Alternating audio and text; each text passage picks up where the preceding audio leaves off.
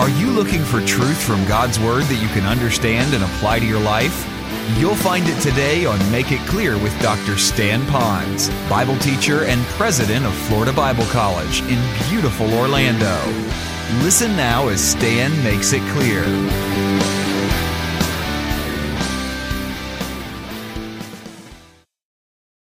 It's interesting if we remember that because he was there on the cross, he did all of that so we could be a part of his forever family. That he was not only there, but he is right here this morning. And I'm counting on the Lord to help me give this message in a way that would scratch everyone where they spiritually itch so that they could go on. And so I want you to lean on the fact that the Lord is right here and that He not only will help me to deliver this, but as important as that is, He will help all of us to understand His Word today. But today I'm beginning a new series. We started last week preparing our hearts through that special communion service. And this series is going to be really kind of an emphasis for the rest of the year. And if you recall, it goes like this Our intimacy with the Lord will fuel our outreach for the Lord. And as I've been going through Scripture, knowing very confidently that that is the emphasis God wants us to have for this year, this decade, and probably will be the fabric paradigm of our church. I really believe God has given me some unique insights from His Word. No, not special messages that are outside of His Word, but insight from His Word. And so today we're going to talk a little bit about the intimacy with God. Now, before I launch into our little exposition from Psalm 27, I'd like to speak to a group here in this church. It's not going to be one particular ethnic group, it not necessarily will be a particular age group, but it will be a particular gender. For a moment, I'd like to speak to the men. Because when you heard a moment ago that we're going to talk about intimacy with the Lord, and today our message is on intimacy with God, that often guys will basically zone out. And when I say that, it's because I'm a man as well. You know, God has wired us to do a lot of different things. Yes, to be careful and compassionate and tender, but often, though, we really resonate with two areas of our life. One is to become a protector. And so we're called to be a warrior, to protect our families. And if you go back in time, it would be against any kind of enemies that would come in to do harm to us or to the things that would provide for our family. And so we would then see ourselves as protectors. And in a certain sense, we want to protect our family today. And so when you tend to wear the protective garment on you, you aren't quite as intimate and you live that way to protect and to be task oriented, to make sure that things are taken care of. And so we lose a little bit of that edge of intimacy. The second area for men we men also happen to be providers. Now, I know you might think that you're married to a guy who's a low life and he's lazy, but in reality, men are going to be providers. And however they might provide for the family. And to be a provider, often, whatever it might be, it'll be task oriented. Yes, they might be in sales, and so they're dealing with people, but in reality, they're a task. They're dealing with service and products and things like this. So they're task oriented. So, for however it is, men tend to begin rolling in the direction of being more providers and protectors and not quite as intimate. Now, if I can speak to the young kids in here, particularly the younger boys, and you guys might lean into this for a moment. I know that at times when you're a little kid growing up, a little boy, we certainly enjoy crawling up perhaps even into our mother's lap and to hold on to her. And when we fall at a particular age and nobody can see, we like to run to mom and cry. And, and mom is often very quick there to give a right word and help us. And so as a little child, we begin with that degree of intimacy. But for whatever happens in life and the sociological issues of life, there's a threshold where guys become less and less intimate and far more task oriented, far harder, more protective. They put up a guard all shield around themselves, and that is pretty much how they are the rest of their lives. Those who have done counseling, particularly Christian counseling, you'll even hear people come in with marital issues. And often it is where the wife will say, My husband just doesn't uh, relate to me. We, we just can't become intimate. And the husband is saying, Yes, I can become intimate. I usually like to do that about three times a week. And that's the end of their intimacy. And I don't mean to be graphic, so I know you know what I'm saying. And so they define intimacy a whole lot differently. And so as I go through this series, I know that Satan would like to pull our men away from engaging in this material, in this truth, because we do have this shield around us. I too am now approaching an older age, so I've had a, a, much older dad that was reared in a generation, and his even ethnic group was really rough and tough. And he became a, a building contractor in the painting industry, and so he was rough and tough and hard to diaper. I, do, I don't really remember my dad saying, I love you. I can, I can remember my dad hugging me, when I hugged him first. I can remember him saying, I do too, when I'd say, I love you to him. But I don't remember that coming back from my dad. That's not a dissing on my dad, it's that generational thing. And some of you are tracking with me right now. But what I'd like you to know, men, that even though we're going to talk about intimacy, I want you to know that it is biblical and it is all right for a time in your life to be able to put down that guard all shield and for that moment to allow yourself what God wants for you, which is to enjoy that intimacy with the Lord. Now, I want to be very quick. I will be sharing some ways that you can choose to demonstrate some of that intimacy and maybe develop some of that intimacy. But two things with that. First, I don't want to give you a shopping list of do's and don'ts so it becomes some little list that you have to follow so it becomes outward rather than inward. And then, secondly, I want you to know that, and I'm speaking to all the men and even the younger guys in here for a second, you will express your intimacy with the Lord, if you're a Christian now, perhaps through your spiritual gift. Perhaps it'll be through your personality style. So, how a one man expresses intimacy to the Lord may be different than another man.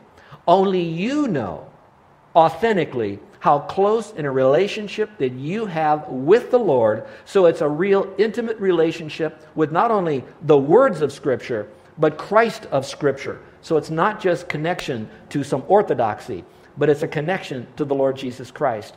So, I am praying primarily for myself that I too would have that closeness so I could, in some measure, model it through whoever I am. And I'm not the last word and I'm not the only model. But at the same time, to help you men not to lose the connection to this truth about being intimate. Now, the last I'll say before I get into this, and that is some of you ladies, there could be in here or listening on radio or downloading this sermon, that you too may have struggled with intimacy with God. You grew up in a home that was never touchy feely. You never knew anything about that. So your whole world is nothing but task, goal setting, objectives, get the job done, get it done right, standard of excellence, and you have a hard time relating. Relating with people today, relating to relationships in your life. And if you struggle with that, it could also be that you might struggle with an intimate relationship with the Lord. Does that mean that the men or the women that have that propensity is, would be doomed? The answer is no, we don't have to be doomed. Now, as we launch into our passage today, I would like to now speak to those that are new on their journey with Scripture. I'm going to be going through a passage that was written by a gentleman that we know of David. Now, most everybody have heard of David. We even sung about this morning with Eric. But for those of you that don't know, let me tell you something about David. David, even as a young boy, he tended sheep. Now allow your own mind to understand what would it be like if you were taken, put out into a field, pretty much by yourself, to protect the sheep upon which you had to depend on those sheep to provide food and clothing and resources for your family, and you were a boy all alone out in a field with whatever elements you might face. That's what David was, even as a young guy. So, kids, especially the boys, listen to that for a moment. Then, while he was out there, I'm not exactly sure what age, but I'm sure that he was young, he encountered a bear, an element of an enemy that came into his life, and he had to protect those sheep. And so he put himself in harm's way as a man's boy, we might say, a rough and tumble kid to do that. He grew up then, and as you know, as he became older, he saw the enemy that was facing all the children of Israel. And at the same time, he faced that enemy in the confidence of the Lord, and then he reached out to that enemy, slayed the enemy, and then he became a leader. I'm fast forwarding through that story. And so, as he became a leader, he became a leader over time in two areas a leader in the area of being a political leader. Now, think about what it would be like to lead the entire children of Israel and to protect them against all the other enemies who hated Israel. Now, it's hard enough to be maybe president of the United States, but how would you like to be president of Israel? He was that. And then think that he would be fully responsible for all of the military personnel. And the kind of guys that he had were sometimes ragamuffins. So when I look at David now, here's a man who grew up at the same time a strong political leader. He was a strong military leader. So he was a man's man, rough and tough, hard to diaper kind of guy. Now, in the midst of all of that, there was another part of him, which I think could be similarly to some of you men. There was a part of him that was a musician. Now, that doesn't mean you're a musician, but there was a softer side of him. So he would write, he would sing, and he had some type of upbringing that focused on God even as a little child. And so he knew the Lord. So you had a perfect balance between being someone who was rough and tough and someone who happened to be tender. And I might say it this way someone who would be blue denim and, in a proper sense, a little bit of lace. and that was David. Now you're probably asking, why am I talking about all of that? Because I wanted you to see, especially you men, that what we're about to read is written by a man's man, a man who wasn't afraid to tackle the elements, to tackle the politics in government, wasn't afraid to face down the enemy, often with other men who are as strong and as sometimes maybe ruthless as he was. And yet he could write these words. So the words you're about to, to, to learn and listen to are words of a tenderness toward the Lord that he had, which now tells me that whatever your background would be, men, whether you're a mechanic or a carpenter, or whether you work in the rough and tough world of a profession out there, that you can still have a tender time and an intimacy with God. And so I want to release you, men, to say it is okay for that moment of softness with the Lord. Because I believe, if you stay with me through this sermon, that you're going to see that at the beginning, more verses are speak, speaking on his intimacy with God, but that it ended in a leadership statement he made to others. And I believe that intimacy is what fueled his outreach and his effectiveness as a man's man. Now, ladies, this is not to leave you out because all the scripture is for us to embrace. But I wanted you to know that it was a man's man who wrote these very tender words. And might I quickly say, he wrote more of the Bible than anyone else, the Psalms, which was a songbook of tenderness of his love to the Lord. Oh, there are some in there, the imprecatory Psalms, where he, you know, got some judgment out, but it was still from a heart turned toward God. So, men, we can do it without being namby-pamby. In fact, I think that's probably the only way we'll be a true man in a proper intimacy with God. So let's look at it together. Let's see where it begins. David begins this psalm by confirming two things. First of all, who he is and who God is to him. And so I'm going to read these verses to you. It would read like this. And remember, David, the man's man, wrote this. He said, The Lord is my light and my salvation. Whom shall I fear? The Lord is the strength of my life. Of whom shall I be afraid? When the wicked came against me to eat up my flesh, my enemies and foes, they stumbled and fell. Though an army may encamp against me, my heart shall not fear. Though war may rise against me, in this I will be confident. Now, what do we see he is in here? Now, I'm going to read between the lines, but if you would read this, you're going to hear such things as, Who should I be afraid of? If I stumble and fall, my heart shall not have fear. When I read that, and I'm not trying to psychoanalyze David here, but when he speaks so much about stumbling and falling, which means he's now in a down position so his enemies can trample him, and he's talking about he won't have any fear, I believe that if there was a low point with David's characteristic, it would be that he tended to be fearful. Now, I don't know if you are experiencing that in your life, but maybe you have an avalanche of anxiety and you're fearful about all sorts of stuff. Now, these enemies are physical enemies. We could talk about these are terrorists coming after Israel. Then, then when they attack Israel, then the Israelites could attack David in the sense, what kind of a leader are you? You're supposed to protect us, you're supposed to provide for us. So his enemies could be from without and within. So he had enemies all around him, and he was fearful of that. So what he did was say, I'm humble. I'm willing to admit, I'm scared. I am, I am afraid. I can't make it work. Now, some men, if we put this in today's language and we take it out of Scripture, it might read like this My resources are my salvation. Oh, my portfolio is my salvation. My finances are my salvation. My skill set is my salvation. And the strength of my life happens to be my network and my friends who said they'd support me. So whom shall I be afraid? And so, what I would like to say for men here for a moment, it is good to have these things. And yes, there are practical tools of life. But when we totally rely upon them, God will allow those things to fail us. They then will become the things that really will be our demise because He wants us to know that our full strength and success in life is going to come from Him. So now it reads this way The Lord, He's my light, and He's my salvation. Whom shall I fear? So now we're into who is God to him? His light, His salvation, His strength. And so he says at the end of all of this, In this will I be confident. Now, men, whether you intellectually engage in this to know that this is who he is doctrinally, that's the first, probably best step to go. But if you leave it right there, you're going to miss something that is so much richer than just mere doctrine. Now, what you have to realize, He is your light, He is your life. He is a real person, not a wispy power source that, that exists. And He loves you. And this would be Him and who He is. All of that is your confidence.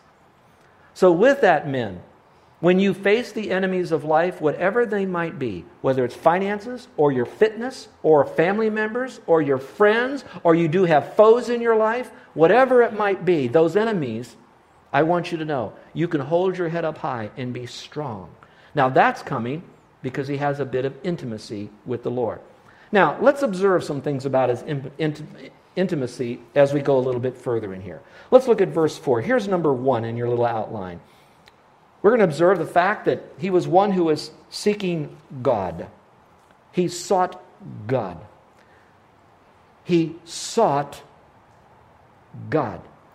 Now, I would like you to just think about those two words. He sought God. I might ask you, and I'm going to be preaching on that concept a lot because I believe that that is really our first step in our intimacy is I need God I am now realizing a man's man will go after God, and I'm going to seek him above all else because out of him and from him will give me the results to be an effective man in any role I might play. Now let's go back to that. He sought God. Let's read it. One thing have I desired of the Lord, and I will seek, that I may dwell in the house of the Lord all the days of my life and then it says to behold the beauty of the Lord and to inquire in his temple. And we'll stop there for a moment. Now, it is okay for us to think, I look forward to the time that I will be in heaven. Remember, the temple wasn't built by the time this was written yet. So we know that he could be talking about a local establishment, tabernacle thing. But it says, all the days of my life. So listen carefully. Men, it would be, now we're not so much seeking a unique place where God will be. In other words, I want to go to Ala Moana Beach or Magic Island early in the morning because I'll meet God there. I want to be able to sit in my truck and close up the windows, put the air conditioning on, and I'm going to meet God there. That's my place to meet God. We want to meet God wherever we are. True, there are distractionless environments, but there is that place that we can say, I want to be with God. I want to dwell with Him intimately wherever I might go. Now, for some of you, and particularly you young people, I'd like you to listen, especially you teenagers, for just a second. Um, I, I, was different than you, and I'm not using me as the pure model and only model, but I was different than you, the teens that are in our churches, because I trusted Christ when I was 16. Most of you probably trusted Christ as your Savior when you're about six or maybe around that age, given to take a few years, and let's not get hung up on that, other than the fact I was a little bit older. When I came to know Christ as my Savior, I immediately, in a sense, fell in love with Him, the best as my little infant Christian mind could fall in love with the Lord. And from that moment of trusting Christ, I wanted to tell everybody about it. I went to school, I started telling my friends, and my very first person that I encountered on the school campus told me, Where are you going to go when you die? I said, I'm going to heaven because Jesus died for my sins. He said, Where are you going? I said, I'm going to heaven. And he said, Where's heaven?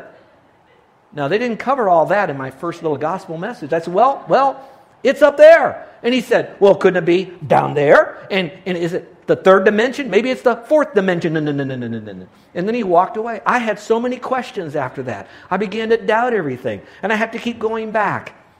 I'm going to tell you, if it wasn't that I had a loving person in my life that was patient with me, watch this, but stayed vitally connected to my growth, tracking my progress, it is quite possible that I could have fallen in love with Christ by 16, realized that I did that by 18, and gone cold for God by 17, and could be out there in the world today knowing something about Christianity. I might have trusted Christ.